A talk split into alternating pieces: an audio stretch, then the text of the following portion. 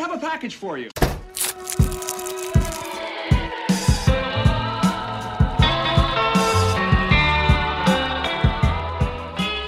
Salut à tous et bienvenue pour le 16e épisode de votre podcast favori. Et non, vous ne rêvez pas, c'est bien votre voix favori qui est revenue. hein. Votez Brieux. Je suis accompagné de Brieux, Bonjour Hugo, quelle De- belle voix. de Yann Salut et de Thomas. Salut. Candice n'étant pas là car un petit peu indisposé, on va dire ça comme ça.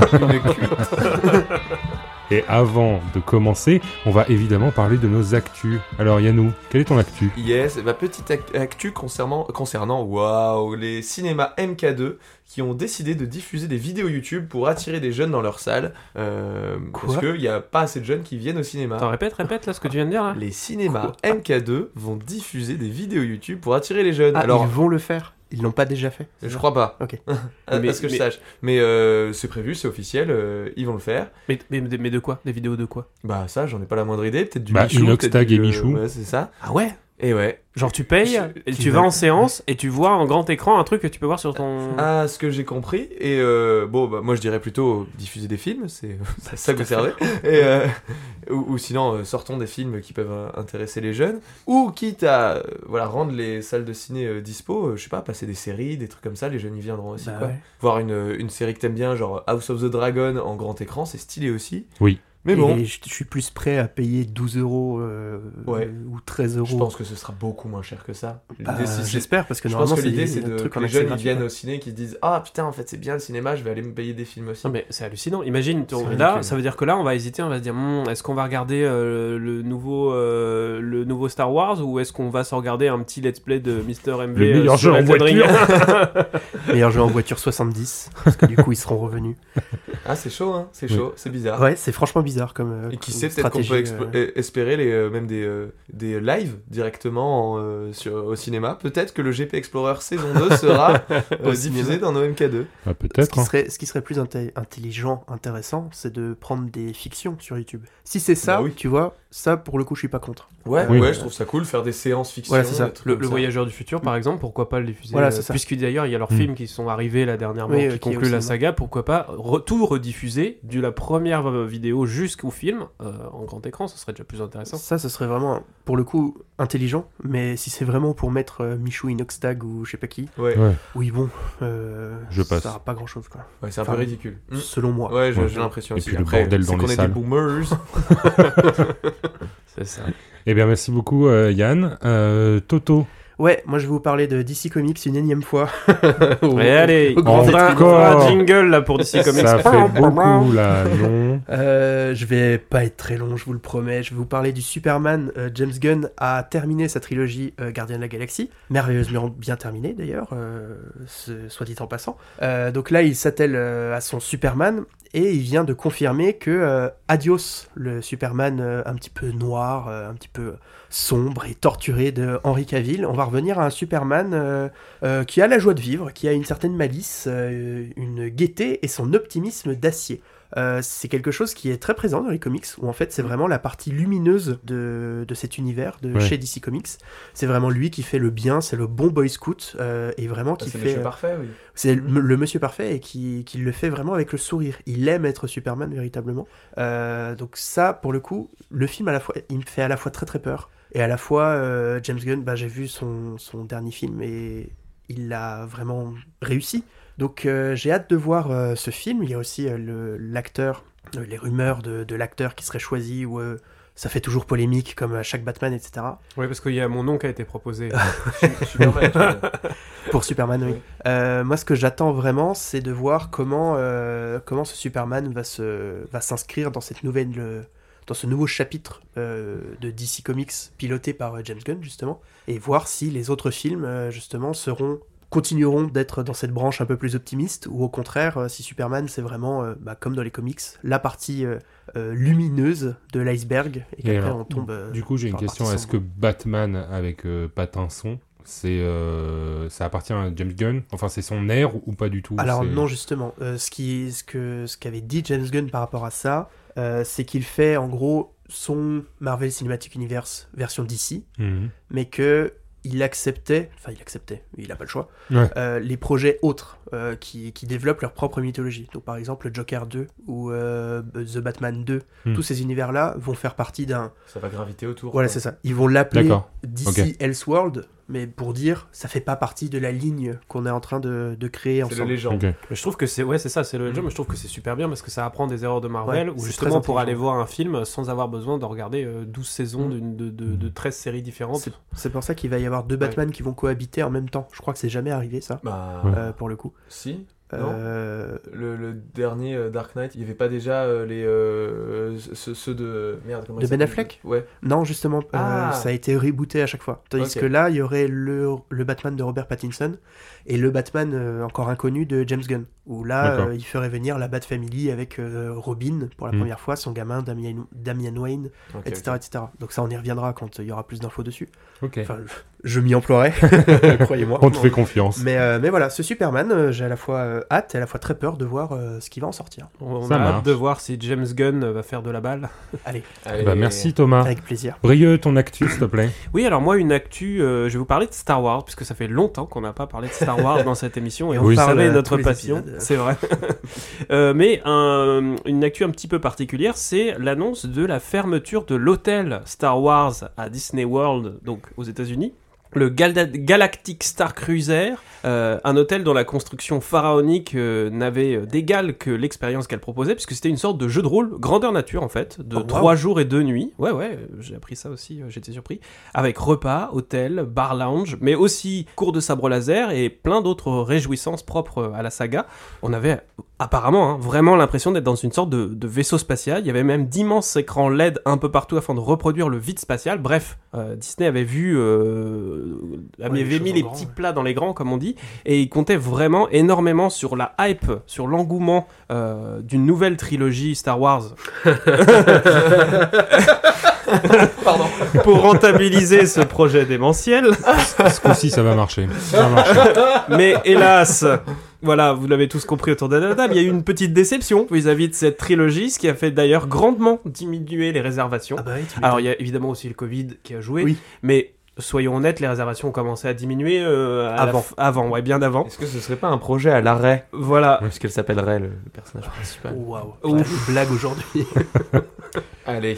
Euh, voilà. Et sans compter, j'ai oublié de préciser, mais que l'entrée de gamme de cet hôtel était de 6000 euros.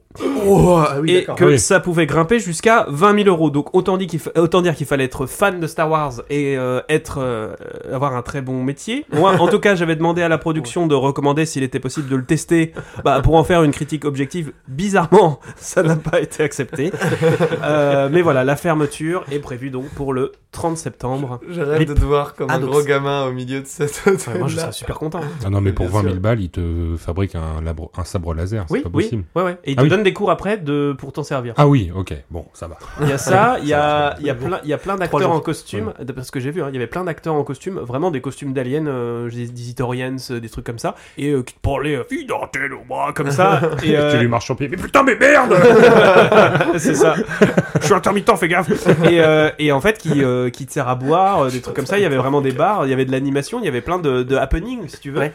Euh, il y a des sites qui débarquaient, euh, Star- Dark Vador qui arrive, qui oui, bienvenue dans mon hôtel, je sais pas Mais t'es pas mort, toi Non, mais pour le coup, c'est, je trouve que c'est vraiment génial comme principe, Mm. mais que c'est Ouais. très très cher et que, ben, malheureusement, en effet, si ça fait, enfin, Si Là, c'est il le trop ferme cher, complètement, complètement. Ah, c'est ferme- fermeture de- complète et euh, ils sont tellement dans la dans la panade qu'ils ils ferment qu'ils annulent aussi pardon la- l'agrandissement du parc puisqu'il y avait prévu un Ah milliard ouais. d'euros pour l'agrandissement du parc euh, bah ça ça n'aura pas lieu moi j'aurais plutôt aimé qu'ils fassent un euh, comme ils avaient fait pour Disney Studio en France je sais pas si vous voyez il y a Disneyland Oui. et à côté il y a Disney Studio qui est un truc plus tourné vers le cinéma Ouais, et ouais. trucs comme ça Ouais, qui fasse un Disney Star Wars, tu vois, mais vraiment Ouais. ça, mais pas à l'échelle d'un hôtel, mais à l'échelle d'un parc entier. Ça rend... ce serait déjà moins cher. Et puis, euh, Ouais, qui est un vrai land, entre Mm. guillemets. euh, voilà, parce que bon, les fans de Star Puis Wars. surtout, euh, entre ouais, payer cool. 1000 dollars pour 3 nuits où tu fais vraiment des cours, etc. et 6000, il y a Ouais. une énorme voilà. différence. 6 000 1000 d'entrée de gamme, 1000 dollars, c'est vraiment le. Oui, d'entrée de gamme. Ouais. 1000 dollars, c'est vraiment le beau cadeau que tu peux te faire en, Ouais, euh, à deux, tu vois, où tu te fais un truc, si t'es vraiment geek, euh, tu le fais, tu vois, et ça va. Mais 6000 6000, dollars, euh, faut les sortir. très quoi. cher. Ouais, ouais. C'est très, très cher. Et justement, t'as pas tes le économies, ensuite tu manges des pâtes pendant 3 ans, mais t'as fait Star Wars. J'ai vendu ma bagnole. Ouais, ça. pour faire des cours en robe. Les huissiers ils vont te prendre ton sabre laser, fait non pitié, Ça m'a coûté 20 000 dollars. ça va coûter 20 000 euros. Bah je comprends pourquoi est-ce qu'on vous prend vos nobles, monsieur. Bah, merci beaucoup, Brio, en tout cas. Bah c'est pas moi, hein, c'est Star Wars qui vous remercie, c'est Disney. Et toi, Hugo, quel est ton actu? Eh ben moi je vais en parler très rapidement, mais là du 19 au 22 mai, il y avait la bêta open de Street Fighter 6. Alors je vous en ai déjà parlé dans une précédente reco, Oui. mais là on a vu plus de personnages comme Camille, comme Chun-Li, etc. Tous des personnages que tu ne connais pas du tout. que je ne connais pas du tout, j'ai jamais joué à ce jeu, c'est a bien ça. jamais joué à Et ce jeu. en plus, j'ai découvert qu'il y avait un nouveau système de combat totalement différent. Donc la dernière fois, je vous avais dit qu'il y avait une euh, barre de vie plus courte, mais là, en plus, il y a une barre de combo maintenant. Ah oui. C'est-à-dire que on a une charge et on fait des combos spéciaux, donc euh, avec des flammes et des effets euh, guirlandes tout autour. et quand cette barre est, est vide, notre personnage devient gris et ses combos font beaucoup moins mal et on est moins rapide. Donc il Ah faut ouais. gérer entre sa vie et sa barre de combo. C'est-à-dire que quand on est dans une euh, dans une strike par exemple, on va mettre plein de coups à la suite à la suite, il faut faire gaffe à ça parce que si on essaye d'être trop fort, et ben la barre se vide d'un coup et l'adversaire peut prendre le dessus directement. Ah, ok, donc, Donc, t'as un peu de euh, stratégie. Il y a euh, beaucoup plus quoi. de stratégie. et en fait, c'est fait vraiment pour euh, apprendre le jeu. Ok. Je pense que ce, cet opus-là, il est vraiment tourné vers. euh, on va même les casus vont vraiment commencer à apprendre le jeu et à se dire ah bah là faut que je bloque parce que Ah, si je fais bien, que ça permet, attaquer. euh, euh, au, au jeu de s'ouvrir à plus de Oui, personnes. quoi. c'est pour ça que moi j'aimais pas trop les jeux de combat euh, anciens, c'est qu'il suffisait de marteler les touches et de connaître juste une vite fait un enchaînement et, euh, tu roulais sur euh, 70% des gens qui jouaient. Oui. Or moi j'avais pas envie d'apprendre non plus 150 combinaisons. Oui.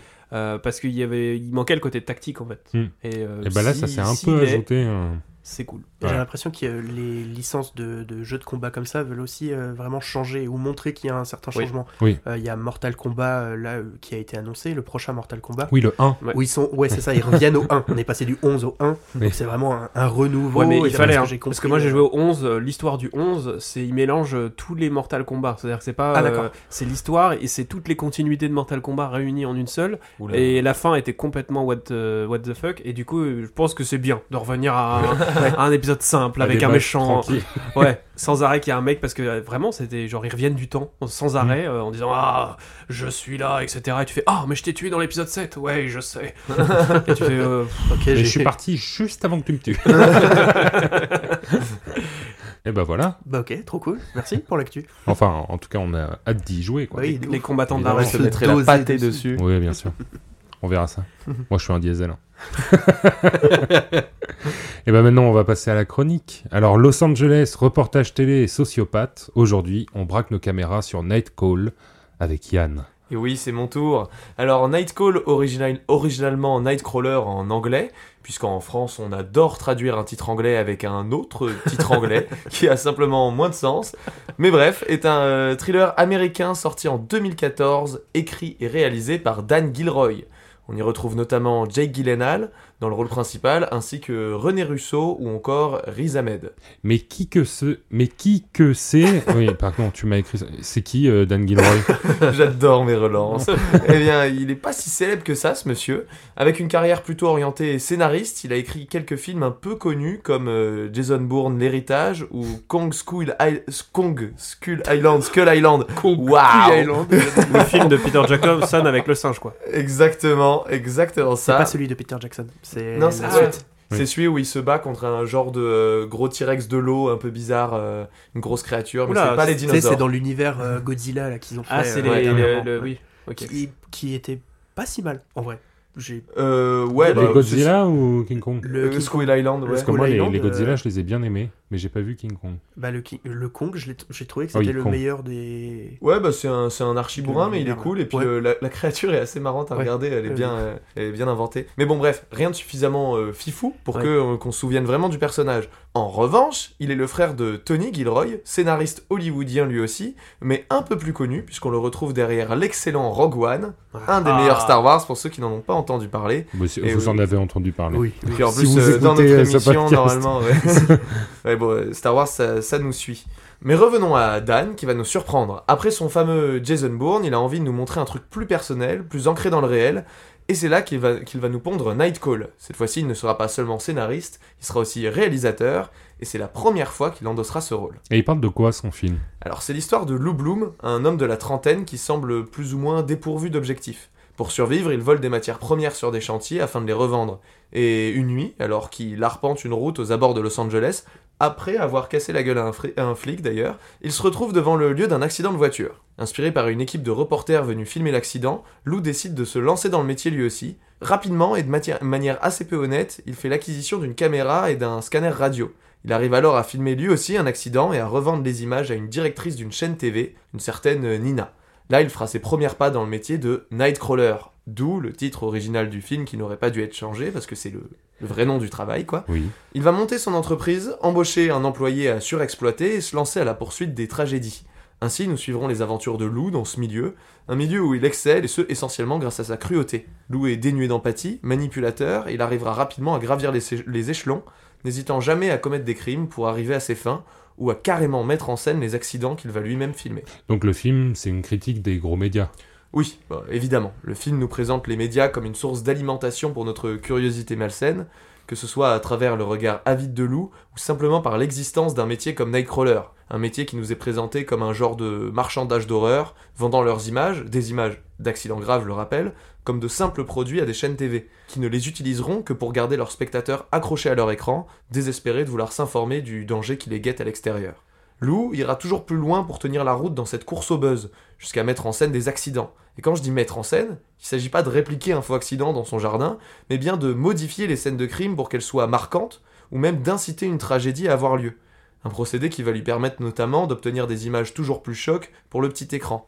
En fait, il a rien d'un reporter. Lou, c'est un cinéaste. Il sait qu'une bonne image se revend cher et lui permettra de se faire un nom, alors il la fabrique. Enfin, le personnage de Nina, la directrice de chaîne TV, interprétée par René Russo, est aussi très pertinente. Elle est dépeinte comme la reine de ce système. Elle est glaciale, n'hésite jamais à manipuler les informations et incite même ses subordonnés à le faire. Elle est à l'origine de beaucoup de choix de Lou, étant prête à tout pour garder la pole position dans cet univers de l'information nocturne. Toutefois, probablement persuadée qu'elle ne, trouvait- euh, qu'elle ne trouverait pas pire qu'elle, elle invite elle-même le loup, pour le petit jeu de mots, dans la bergerie. Euh, c'est c'est une cruelle erreur, puisque Lou est un plus gros poisson qu'elle, et n'hésitera pas à, essayer, euh, à s'essayer à la manipuler pour obtenir des faveurs plus crades les unes que les autres. Et c'est là qu'on en en vient à la deuxième partie, car même s'il est évident que ce film est une critique des médias, il est surtout, d'après moi, une critique de la société américaine. Une société capitaliste et fascinée par la violence, dans laquelle Lou est le produit parfait. Je m'explique. Lou nous est décrit comme un bon sociopathe. Ouais. Il est froid, c'est euh, un fin calculateur, dépourvu d'empathie, qui ne va pas hésiter à enfoncer les autres pour se voir gravir les échelons. Il peut même être euh, impulsif, violent et a un goût prononcé pour le crime. Cependant, Lou est une personnification du capitalisme. Il connaît tous les leviers pour s'en sortir et exploite au maximum les possibilités, le tout en jouant énormément sur euh, l'asymétrie d'information. En d'autres termes, il euh, trie les images et les infos qu'il obtient pour les donner au compte-gouttes afin de maîtriser le timing à laquelle elles seront diffusées. C'est en laissant les spectateurs des chaînes TV dans l'incertitude qu'il se rend lui-même capital. L'information, c'est le nerf de la guerre, comme on dit. Il est l'être humain parfait pour ce système, il pousse ses désirs jusqu'au bout, profite de la moindre opportunité et se permet tout quand il est en position de force. Là où il paraît donc comme un sociopathe, je le qualifierais plutôt en fait de sociophile. Lou n'aime pas spécialement son prochain, mais il sait comment l'utiliser à merveille. Il est le produit parfait de cette société et n'a aucun mal à y évoluer. En plus, il passe son temps à réciter des phrases toutes faites durant le film, sorties d'un discours euh, typique d'un- d'une conférence sur l'entrepreneuriat, des phrases absolument vides, euh, clichés, euh, comme celles que tu peux voir genre euh, sur Facebook, mais incitant au sacrifice absolu pour votre entreprise. Un concept d'ailleurs qui le martèlera tout le long du film sur le dos de son employé, qu'il refuse de payer pendant une bonne partie de, de l'histoire, qu'il n'hésite pas du tout à surexploiter. Et qu'est-ce qu'il en est de Jack Gyllenhaal, du coup Euh, Il tient bien le rôle de loup? Euh, ouais, ouais, ouais, la performance de Jake Gyllenhaal est incroyable, et elle nourrit vraiment le personnage. Ayant perdu beaucoup de poids pour son rôle, ça lui donne une dégaine presque désarticulée, ça lui tire les traits, lui confère un, un air de faux semblant à chaque fois qu'il parle. Tout est faux chez lui, de ses discours à deux balles, à ses sourires créés de toutes pièces, qui font d'ailleurs un peu penser à euh, la performance de Christian Bell dans American Psycho. Ce, Ces genres de faux sourires un petit peu et tout, c'est c'est assez badant. Ouais. Avec sa, sa perte de poids, tout le long du film, t'as l'impression que ses yeux ils sont euh, exorbités. Ça lui donne un air vraiment, un air d'ahuri, comme s'il découvrait le monde qui l'entoure, et ça soulève un point pertinent. On ne sait rien du personnage, aucun passé, aucun proche. Lou arrive dans ce monde au début du film comme un bébé qui vient de naître et va le découvrir avec nous. Mais là où ce que nous verrons, nous, nous repoussera, lui, il en sera fasciné. Il va devenir complètement maître de ce qui l'entoure. Gyllenhaal nous présente un jeu sur plusieurs épaisseurs. Lou n'est pas du tout facile à décrire et ses réactions sont complètement imprévisibles. Il est étrange, presque lunaire, mais retrouve parfois des aspects beaucoup plus humains dans ses crises de colère intempestives. Puis la seconde d'après, on le voit rire tout seul chez lui en regardant un chevalier se faire décapiter à la télé, et ça c'est super badant. Et avec tout ça, on arrive quand même à se créer une attache avec son personnage? Bah étonnamment, euh, ouais en quelque sorte. On a envie de savoir jusqu'où il va aller, à quel point il va réussir à s'en tirer, même si à plusieurs so- euh, reprises il saura vous rebuter euh, comme il faut. Et en termes de réalisation, le film, il nous propose quoi? La réelle du film est sympa, mais en général très sobre, sans parti pris de mise en scène euh, osée. Là où ça pourrait paraître un peu fade, d'autant qu'avec le propos soulevé, il serait aisé d'imaginer quelques plans un peu alambiqués, mais ça cache en vrai un réel intérêt. C'est très simple, vraiment très simple de se sentir immergé dans le film. On a l'impression d'en faire partie, de faire presque partie de la vie de Lou, qui se ferait filmer au bénéfice d'un plus grand public. On s'ancre dans le réel avec de rares gunfights très rapides et sobres. On n'a pas besoin d'une scène d'action qui dure 3 plombs. euh, ici, une scène violente, ça dure 15 secondes et c'est terrifiant. Chaque coup de feu est effrayant, là où dans la plupart des films, les armes sont banalisées. Lou filme le réel pour en faire des images chocs qui plairont au plus grand nombre, mais nous on l'accompagne dans cette zone dépourvue d'artifice. Je mentionnerai tout de même une scène où la réalisation est très bien foutue. Lou entre dans une villa, quasiment au même moment que des cambrioleurs, et découvre la scène de crime qu'ils laissent derrière eux. Tout est calculé pour qu'on ne voit que Lou, sa caméra, et qu'on découvre les éléments les plus intéressants qu'à travers ceux qu'il filme. C'est glauque au possible, saupoudré d'une curiosité morbide qui fait froid dans le dos, cette séquence résumant à elle seule une bonne partie du propos du film. Au niveau de l'image, peu de choses à dire, si ce n'est que la quasi-totalité du film est filmée de nuit, dans les rues de Los Angeles. La composition des plans fait qu'entre le grain dû à l'obscurité et les lumières très flash de la ville, on se retrouve avec une image très vivante qui semble presque grouiller sous nos yeux. Et du coup, toi, t'en penses quoi du film? Bah, honnêtement, il est très bon. Il avait euh, bien fait parler à sa sortie, mais finalement pas autant qu'il le mérite, euh, alors qu'un passage sous les feux des projecteurs ne lui aurait pas fait de mal. L'écriture est fine, le- la réal est propre et le jeu d'acteur est au poil. Le film est fascinant, c'est une déambulation dans les tréfonds de Los Angeles aux côtés des personnes les moins recommandables, et ça en vaut vraiment la peine. Et on peut le voir où? Night Call, c'est dispo sur Amazon Prime, c'est 117 minutes de plaisir malsain, alors foncez. Eh ben, merci beaucoup, Yannou. Merci cool. pour ta chronique, elle était vraiment trop chouette. Tout ça, je le dois à ma mère. Ah bah. D'ailleurs, je crois qu'on est, on est quelques-uns à avoir vu le film autour de cette Ouais. table. Ouais, Alors moi, fait- je l'ai pas vu, mais il m'a toujours donné envie. Mais ça fait partie des films que, à chaque fois, je vois des images du film, je me dis, Oh, faut trop que je le regarde. Et à chaque fois, je me mets devant la télé en me disant, qu'est-ce que je regarde? J'y pense pas. Bah franchement, je te le recommande. Je crois que je l'ai vu aux alentours de sa sortie et je l'avais vu une fois. Mais c'est Ouais. fou parce que toutes tes descriptions, j'avais encore les images en tête. Comme quoi, en fait, la réalisation, elle est très simple, Hmm. mais du coup, quand même très impactante. Ah, parce c'est que hyper marquant. le, Ouais. le la scène où il rigole tout seul euh, face à sa télé, où tu vois que le mec, il est, il est seul, Ouais. vraiment. Qui, qui se tape une barre, c'est moi, c'est un moment que je trouve flippant. Alors que t'as pas de, t'as pas d'artifice, t'as pas de Mm. screamer, de machin. Ouais. Je trouve que toute l'ambiance comme ça montre ce côté un peu euh, flippant euh, de ce personnage-là. Jake Gyllenhaal dedans, il est, il est complètement Ah, fou. De il toute est- façon, il est lui, fantastique, ouais. il est trop Oui, fort. tout ce qui touche. euh, Mais euh, ouais, c'est- c'est c'est vraiment badant parce que t'as as vraiment euh, l'ambivalence de son perso entre le fou et euh, l'humain. Parce qu'il y a plein de moments où il est presque normal, mais en fait c'est juste des, euh, des couches de faux semblants qu'il a mis par-dessus quoi. Mais c'est c'est intéressant que vous parliez du rire, justement, parce que je, je me souviens d'un épisode de Nota Bene, d'ailleurs, voilà, on conseille Nota Bene hein, pour ceux qui connaissent pas, euh, où il parle justement de la- du rire. Ouais. Euh, ou c'est Nota Bene ou c'est. euh, Enfin, en tout cas, lui, il a dû parler du rire à un moment donné. Comme, Il a euh, dû rire déjà une fois dans sa vie. Mais en gros, en gros, ce que- ce qu'il disait, c'est que le rire, il est, euh, c'est quelque chose de très social. Enfin, on, on s'en rend pas compte, mais ça nous permet de nous d'être avec euh, nos semblables en fait, en tant qu'animal. C'est-à-dire qu'on on contrôle pas du tout le rire. Ça, ça, arri- ça arrive comme ça, et c'est une façon de de- de- d'être amical. Et en fait, ceux qui ont des, des- des problèmes mentaux ne savent pas rire. Ils imitent des gens qu'ils ont vu rire pour essayer eux aussi de paraître normal mais Normand. normaux, mais en réalité, euh, ils y arrivent pas. Et c'est ça qui crée ce décalage étrange, comme dans euh, American Psycho, où on le voit euh, exagérer euh, au possible son rire, etc., pour essayer de paraître cool, mais qu'en réalité, euh, c'est ça, il y a il pas sait pas rire, d'empathie, quoi. Il y a Bah, pas d'empathie, il y Là, a pas de... là- là où c'est fort, c'est qu'en fait, tu comprends très vite que c'est ça. Il n'y a pas d'empathie, mais euh, ça marche en fait. Tout le Mm. long, il, il arrive à les caler, ses rires, ses sourires. Même si ça crée vraiment un petit décalage avec les autres personnages, qui le regardent un petit peu de traviole, les, euh, les gens acceptent son rire et se disent Ok, c'est bon, on va continuer avec lui, euh, c'est une bonne personne, etc. Alors que c'est pas le cas. Bon, il y a aucun moment on dit que c'est une bonne personne Ouais. dans le film, mais, euh, mais euh, les gens euh, l'acceptent.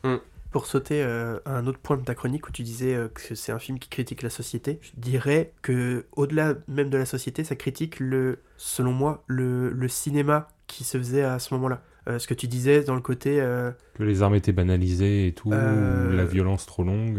Ouais, c'est ça, le- ou, ou dans, le côté, très spectaculaire, Ouais. qui se veut être très spectaculaire, qui Ouais. met en Ah bah, scène, tu vois, euh, où en fait euh, le personnage de Lou met tout en scène Ouais. euh, pour que ça soit ultra choc, ultra violent et que ça claque à l'image. Et au contraire, ce qui fait, euh, ce qui fait lui, euh, c'est quelque chose où euh, on passe par la caméra de Lou Ouais. pour montrer ces, ces épisodes violents, mais très peu de temps. T'as pas de gros artifices, Mm. de Ouais. mémoire. Mm. Ouais, c'est ça, c'est co- comme je disais, en fait, ça fait des. euh, les, euh, les gunfights, ça dure euh, 15 secondes, et t'as as vraiment peur, parce que Mm. ça explose. Ouais. Et euh, juste là, tu te dis, euh, sur un malentendu, il est mort, quoi, le, le gars. C'est Mm. comme s'il y avait une, vraie baston dans ta rue. quoi. Ouais, c'est ça. qu'il est sorti en quoi? Il est sorti en 2014 c'est 2014, ça? ouais, c'est ça. dans ces alentours-là, t'avais le premier Avengers qui était sorti Mm. à ce moment-là, ou tous des Ouais. trucs comme ça euh, qui, qui se voulaient être euh, très clinquants, très. euh, Enfin, bref, dans le trop, quoi. Ouais, dans, le, ça. dans le Mm. spectaculaire, dans euh, de ce dégueulis de euh, regarder tout ce que tout ce qu'on a. euh. Qui, Hmm. qui fait du mal Le d'ailleurs parce quoi. que les gens après ont- ils ont besoin de toujours plus finalement Ouais, et c'est ce qui c'est le propos du film ils ont Mm. besoin de voir toujours plus de spectaculaire toujours plus alors qu'en réalité c'est s'ils étaient confrontés à une situation comme celle-là ne serait-ce qu'à un pistolet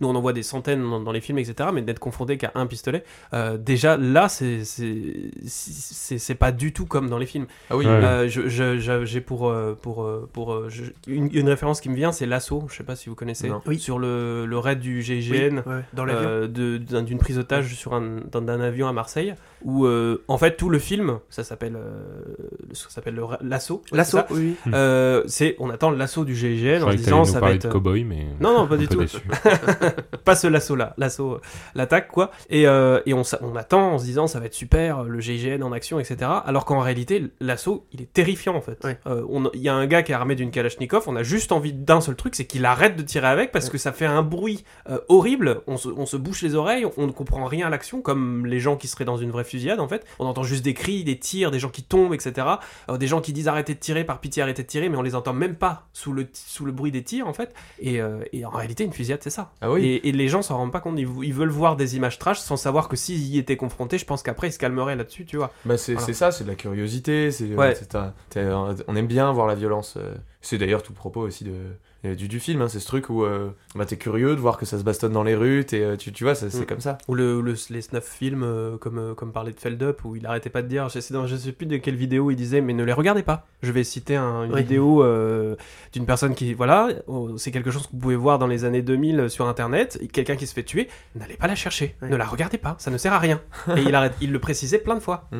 Il donnait même plus Parce qu'on donne de la, on donne de la vision Voilà. à des trucs horribles. C'est ça. La Au sens- sensationnalisme. Mm. Mais justement, euh, lui et son frère, ils sont, ils sont beaucoup là-dedans, dans le l'anti-spectacle, entre guillemets. Mais Dans du coup, ça en fait du. Ouais, c'est ça. Bon, à, et ça à en côté fait de ça, il a écrit euh, Kong School Island. C'est justement ça qui détonne un petit peu. C'est c'est ce qui est Ouais. assez marrant. Mais peut-être Ouais, qu'il a trouve- ras-le-bol aussi, hein. Je trouve, tu vois, justement, Kong Island, il est pas. Enfin, t'as certaines séquences, alors c'est quand même un, fi- un gros film, C'est quand machin. même du blockbuster. C'est quand même du blockbuster, etc. Mais pareil pour Rogue One, tu vois. Bon, faut. Mais bien Rogue. One, pour moi, Mais il Ro- a. Rogue One, il va bien. je trouve, il va bien justement à l'encontre un petit peu de, de ce genre de truc. Ouais, où, et j'ai vu qu'il était aussi scénariste pour euh, Andorre. Alors oui, on va encore parler de Star Wars, Andorre c'est très très bien, etc. etc. Mais il fait il y a, partie des scénaristes de Andorre. ouais. ouais, il y a quand même ce truc-là de on va vous, on va ramener, on va tout remettre les choses à plat et vous parler du réel. C'est ce que tu Mm. disais, le côté réaliste. Remettre Euh, à l'échelle, quoi. Ouais, Oui. c'est ça. Bah, c'est ce qui, bah, Sur les hommes, aussi- c'est- ils ont commencé avec Rogue One en faisant ça. Quand Ouais. tu vois euh, le début avec euh, bah, Andorre justement, où il est dans les rues euh, malfamées là, et il bute le gars à son, Mm. son Mm. informateur ou je sais pas qui c'est Ah oui, c'est- d'ailleurs. c'est- C'est un informateur. Oui, et en fait, euh, le tout début, tu te dis, c'est un Star Wars. Ouais, ça commence avec un Mais en meurtre fait, froid dans une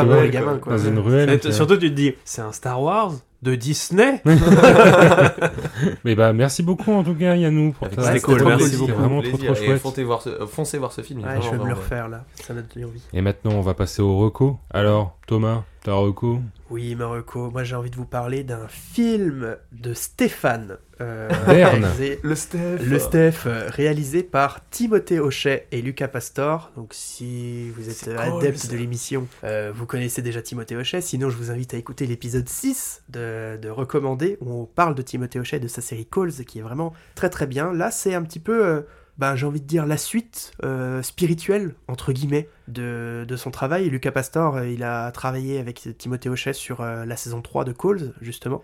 Euh, et les deux se retrouvent autour de ce found footage, cette espèce de, de comédie d'horreur. Alors ouais, c'est normalement c'est antinomique ces deux, ces deux thèmes, mais en fait c'est l'histoire d'un réalisateur de films amateurs, comme on pourrait être vous et moi actuellement, qui rencontre Stéphane, un gars au premier abord euh, sympa qui veut aider. Quand même un peu chelou parce que la première interaction qu'il a c'est euh, tu veux que je te fasse euh, exploser des trucs pour ton film? En mode ok Euh, mais les deux s'entendent bien et ils vont faire un film ensemble. Et le film est vraiment cool. Les interprétations sont au top. Il y a un vrai propos autour des cinéastes amateurs et de tout cet univers-là que Timothée Hochet et Lucas Pastor ont très certainement connu eux aussi, parce qu'ils ont commencé par là.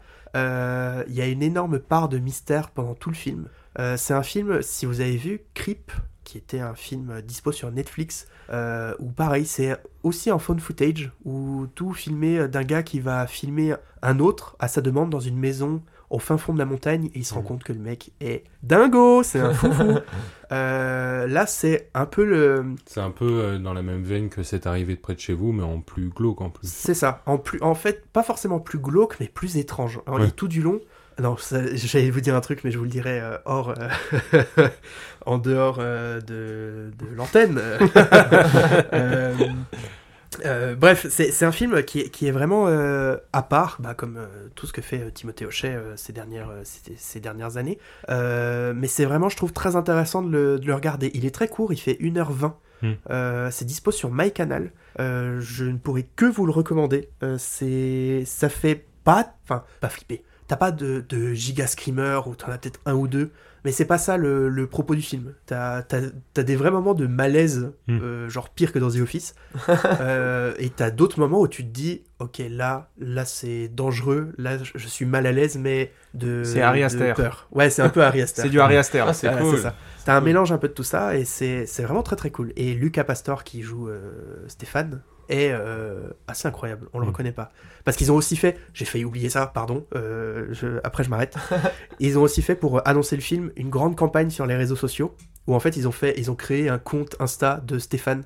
Quand tu vois le gars, tu te dis c'est pas possible et en même temps c'est Mm. tellement réel, réaliste. Ah, c'est incroyable. C'est assez fou. Euh, si, si vous regardez le film, je vous invite aussi à aller voir euh, ce compte-là qui, qui a arrêté euh, de, de- de poster des trucs au moment où le film est sorti. Bien sûr. Mais c'était c'était très intéressant à voir. C'est comme ça que moi ça m'a happé. Où je voyais Timothée Hochet qui, qui partageait Est-ce que vous avez retrouvé Stéphane euh, Tout ça. Où tu te dis Mm. Mais qu'est-ce qui se passe euh, autour de ça? C'était vraiment très très cool. Donc voilà, Stéphane sur euh, MyCanal. Ok, bah trop cool, ça donne Merci, envie de le Toto. voir. Ouais. Merci Toto. Brieux. Oui, alors euh, ma petite recommandation. Alors j'ai une question pour vous. Est-ce que vous sauriez nommer les 10 arts? Parce qu'il y en a 10 aujourd'hui, figurez-vous. Est-ce que vous sauriez les nommer là, comme ça, vite fait? Attends, euh, livre. euh, Pas dans l'ordre. ouais. Livre. Et non, La euh, littérature, littérature. l'architecture, Ouais. la photographie, le cinéma, J'ai changé de voix. Le théâtre, la musique, le théâtre. la musique, les BD. euh, Le cinéma. le- on l'a déjà mis. cinéma déjà dit. euh, la poésie. Alors il y, en a, il y en a, il y en a plusieurs qui sont ensemble, mais en gros, on a l'architecture en premier, ensuite il y a la sculpture, les arts visuels, donc la peinture, le dessin, la photographie, D'accord. la musique, la littérature, les arts de la scène, le théâtre, tout ça, le cinéma, les arts médiatiques, la radio et la télévision, et en 10, les jeux vidéo. D'accord. Twitch. Voilà, Twitch. On- ce sera peut-être le 11e du coup. Attends, t'as dit quoi? Après le cinéma T'as dit les arts Euh, médiatiques les arts médiatiques, la radio et la télévision. Je sais pas. D'accord, radio, Ok. télé. Mais euh, la publicité arts, euh, aussi, par exemple, D'accord. ce genre de choses. Ouais. Ok, ils, D'accord. ils estiment ça comme des œuvres d'art. Bah, culture pub. bah. Donc genre euh, Cyril Hanouna, c'est une œuvre d'art. Non, après il y a des, après il y a des artistes, euh, il y a des artistes de merde. Hein, euh. Faut arrêter Pardon. de tout sacraliser. Oui, parce Bah, que moi, moi, je- si, je, si je fais une peinture, ça va être de la merde. hein. je vais dire que c'est de l'art, mais. bah, voilà. Tu que Bolloré, il a fait Cyril Hanouna. Allez. Waouh. ok. Voilà. Pardon. Euh, eh bien, moi, j'aimerais vous parler du premier, euh, de l'architecture. C'est la- peut-être la première fois qu'on parle d'architecture euh, sur recommandé. Oui. Oui. Parce que euh, il y a. Non, c'est pas la première fois. C'est pas la première fois. Il Qui y a parlé une ou deux émissions, Candice a parlé de la rénovation du centre Pompidou. C'est vrai. C'est vrai. C'est vrai, mais on s'est pas attaché à la à l'architecture en elle-même du centre Pompidou, qui est d'ailleurs très intéressante puisqu'il y a tout ce qui est nécessaire pour le bon fonctionnement de l'immeuble à l'extérieur et non pas à l'intérieur. Et ça, c'est intéressant. Voilà, il y a des les ascenseurs sont à l'extérieur au lieu d'être à l'intérieur, les escaliers sont à l'extérieur. Merci, etc. professeur Et Waterman. les tuyaux. Les tuyaux, tous les trucs. Bah, il y a de l'eau et de l'électricité. Mais c'est pas euh, c'est pas de cette architecture-là que j'ai envie de vous parler parce que j'aimerais vous parler du travail de David Romero, qui est un architecte espagnol et qui a dernièrement publié des rendus 3D d'œuvres inachevées d'un des plus grands architectes de tous les temps, David Lloyd Wright. Alors peut-être que ça vous parle pas, Absolument. mais c'est vraiment le maître de l'architecture organique. C'est quelqu'un qui a vraiment fait des, des- des- des chefs-d'œuvre absolus en matière de création d'espace. Vraiment. Par exemple, c'est celui qui est à l'origine de la maison sur la cascade. Je sais pas si ça vous parle, mais Oh, c'est une maison qui est sur une tout. cascade. Ok. Vous, vous chercherez après. Euh, de l'hôtel un peu. Hein Pas du tout. Euh. J'ai pas compris ce qu'il a dit. Des abribus. Des abribus. Je sais Ça pas. n'a rien à voir, du coup. Euh, donc de la maison sur la cascade, de l'hôtel impérial de Tokyo ou le centre municipal du comté de Marin, euh, que j'aime beaucoup, euh, qui sont vraiment, euh, vraiment des chefs-d'œuvre absolus. Et ces œuvres inachevées en fait présentent des concepts qui sont euh, encore jamais vus, je pense, en architecture. C'est vraiment des choses qui, qui sont euh, faisables puisque c'est très simple en fait, mais en même temps tellement bien agencé que euh, qu'on ne peut que se dire qu'est-ce que Que, que personne n'a voulu les faire parce que c'était vraiment trop bien fait. Et les gens ont dit non, c'est bon. Là, c'est parce que malheureusement, trop il, casse-couille. malheureusement, il- c'est très cher. Ouais, bah, Euh, mais, euh, mais, mais ça, ça, on se dit, mais oui, pourquoi pas En fait, ça a l'air super bien. Par exemple, il y a une maison euh, qui s'appelle le Sea Cliff et qui a une maison sur une, euh, sur une crique en fait, Oui. et qui est comme suspendue. Euh, face à la mer. Et c'est genre euh, incroyable. On dirait une sorte de un mélange entre un phare et, euh, et, et une, et une muraille. Enfin c'est magnifique quoi. Ok. Euh, et ça devait coûter aussi une blinde Oui, bah, euh, mais voilà, c'est magnifique. Donc, je vous, je- voilà, juste une petite recommandation. Intéressez-vous au travail de, de Monsieur Wright, euh, Frank Lloyd Wright. Allez voir ses œuvres. Et allez les visiter si vous avez de la chance et que vous pouvez aller aux États-Unis ou à Tokyo. Et Brieux nous passe des photos là, c'est vraiment magnifique. On peut. Quel menteur. On vous les montre, on vous les montre. Quel menteur. Aucun n'a dégainé son téléphone pour voir ce que c'est. T'as dit qu'on regarderait après. Oui. C'est On vrai. t'écoute. C'est vrai. Eh bien voilà. c'est le moment. Eh ben, merci beaucoup, Brieux. Et toi, Hugo, c'est quoi ta chronique Et bah, C'est de la musique Ta reco. moi, ma reco, et non pas ma chronique. Ah merde. Et bah oui, je vais vous parler de musique, mon cher Brieux, même si on a oublié Yanou, mais il viendra juste après. suis la dernière. Oui. Cœur. ben moi, je vais vous parler de métal. Je vais Oh. vous parler du. Tu parles du matériau? Non, je vais vous parler de musique. Oh, mon. Dieu. Je vais vous parler de l'album Fortitude de Gojira. Je connais ça. est un album de death metal, enfin un groupe de death metal. C'est pas forcément un album de death metal, mais je vais vous en parler. Donc le death metal, c'est un des styles les plus extrêmes du metal où la batterie et la guitare sont à fond et euh, encore plus que le reste. Oui, vous me direz, mais dans le métal, c'est déjà à fond. Et non. le, et le Non, monsieur, il On peut faire plus. encore plus. Vous voyez le 10 sur les amplis, et ben on va mettre à 11. Voilà. Il y a vraiment des métalleux qui se disent là, c'est trop fort. Oui. Baisse le son. Et du coup, voilà. En fait, ce nouvel album, enfin, c'est pas un nouvel album, c'est sorti il y a deux ans, mais c'est un album qui s'appelle Fortitude et qui parle, parce qu'il faut savoir que Gojira, depuis quatre ou cinq albums, c'est, c'est un groupe de métal écolo. En Ah. gros, toutes leurs paroles, même si on les comprend pas forcément, pas sur tous les morceaux, toutes leurs paroles, parlent d'écologie et de sauver la planète et de choses euh, très intéressantes. Poubelle genre. Oui, c'est ça. En gros, c'est ça. C'est ça. Ok, c'est étonnant venant de la Oui. part d'un groupe de métal. Oui, et en fait, euh, du coup, ils ont un discours qui est très écolo et très euh, bienveillant envers la planète. Et ce dernier album parle de la forêt amazonienne, D'accord. en gros. Et ce qu'il y a de hum, très spécial par rapport aux autres albums qui étaient vraiment du death metal très euh, dur et très très difficilement écoutable pour les néophytes, on va dire. euh, là, euh, il y a des vraiment des morceaux où ils ont mélangé des instruments traditionnels euh, de du Brésil et de, de la forêt amazonienne, comme ça, des, des tribus qui vivent là-bas, pour en faire euh, de la musique et faire des morceaux avec. Donc il y a plein de morceaux, où, par exemple, il y a de la guimbarde, euh, etc. Enfin, un style de guimbarde. C'est pas vraiment de la guimbarde euh, comme on pourrait la voir en Europe, Ouais. mais il y a un style comme ça. Le batteur, bon, c'est le pour moi le meilleur batteur au monde, c'est Mario Duplantier. Vous le connaissez pas, mais c'est un génie de la musique. Voilà, donc je vous le conseille. Gojira, Fortitude, sorti en 2021. Et la maison de disques, c'est Roadrunner. Voilà, Je connais, ça c'est trop cool. Ouais. Très bonne reco. merci. De rien. Et toi, Yannou Yes, et ben moi en plus, euh, c'est euh, une reco qui me vient euh, grâce à toi. Oh, je, vais ça vous je vais vous parler de légende de euh, David Gemel ou euh, Gemel ou je, je suis pas sûr. euh, Je sais pas, moi je dis Gmail. Gemel. Voilà, comme Et je non dis pas Gmail. Putain, j'avais- On n'en avait pas déjà parlé? Alors, non, on avait parlé de Drus la légende, sorti Hmm. en 1993, dont Hugo nous avait parlé il y a un bon moment. Oui. Mais euh, ça, c'est Légende, tout court, paru en 1984, et euh, qui euh, parle donc d'une histoire qui se passe après Drus la légende, mais c'est bien sorti avant. On est donc dans un univers. c'est de- Star Wars, allez. Exactement. on est dans un univers style Dark Fantasy où on suit donc un siège d'une grande fort- forteresse, la forteresse de Drosdelnok. Les ennemis sont un demi-million, ils ne sont que 10 000 à défendre le dernier rempart de leur nation, mais ils ont un atout dans la manche, le plus bourrin de tous les bourrins, j'ai nommé Drus. Le bouquin est super cool, les personnages assez fascinants de par leur humanité, et surtout on a ici une histoire qui avance vite et des combats rarement aussi bien narrés ailleurs. Ça tabasse et c'est violent, et t'as vraiment l'impression d'y être. Les personnages prennent cher, t'as peur pour eux, le héros n'est pas un chevalier, bl- un chevalier blanc, pardon, mais un vieux guerrier qui a de l'arthrose et des problèmes de dos. Ouais. Et voilà, donc merci Hugo de m'avoir recommandé ça. C'est incroyable. C'est euh, vraiment, le, le- le bouquin est magique, tu le lâches plus. T'as l'impression d'être devant un film. Je et crois c'est dispo avait- aux éditions euh, Bragelonne. Je crois qu'on en avait déjà parlé, mais il n'y a pas d'adaptation de ça? Non. Et non. Et pourtant, Et vraiment, pourtant- quand tu, quand tu le lis, tu vois l'adaptation. Ah ouais. Il est français, le gars Je me souviens Non, plus. il est un- il vient de Il Soho. Soho, oui. Ah, le, ce, ce magnifique quartier euh, avec beaucoup de boîtes et de vomi. Et ben il était videur de boîte. Il, oui, faisait, il, est, il est décédé, le pauvre, il faisait 2m7 et il était videur de boîte. Et quand tu regardes son héros, tu te dis, bah c'est lui. Il est, non, son héros est plus petit. Oui, c'est vrai, il fait Son- 1m80. Son héros est, est défini comme assez petit, juste Ouais. tellement bourrin que tout le monde a l'impression qu'il est gigantesque. Ouais, tout le monde le dépeint comme Ouais. un monstre et Ouais. tout. Et en fait, dès que t'as t'as un ennemi un peu important qui vient le voir, il fait Bah, t'es T'es beaucoup. et le mec lui éclate sa race. Il gagne tout, il a trop de style. C'est- marrant parce que vraiment dans ce bouquin, Drus est vieux et des fois il est appuyé contre des remparts, il se lève et vraiment il dit qu'il a de l'arthrose quoi. Ouais. Et donc il y a ses genoux qui le font souffrir et tout. Non, ou même t'as une scène magnifique où il, euh, où il euh, défie toute l'armée adverse, si tu veux. Sauf qu'il il vient de se battre pendant des jours, il est, enfin, il est trop vieux, quoi. Il arrive même plus à tenir debout. Et donc il demande à des gens de le tenir. Ouais. Pour qu'il ait- pour qu'il puisse être debout avec la tête d'un ennemi dans la main, tu vois. Ah, ouais. Ah, c'est euh, super métal. Bah, merci beaucoup Yannou pour Avec, cette reco euh, que je t'avais reco. Et ben merci à toi.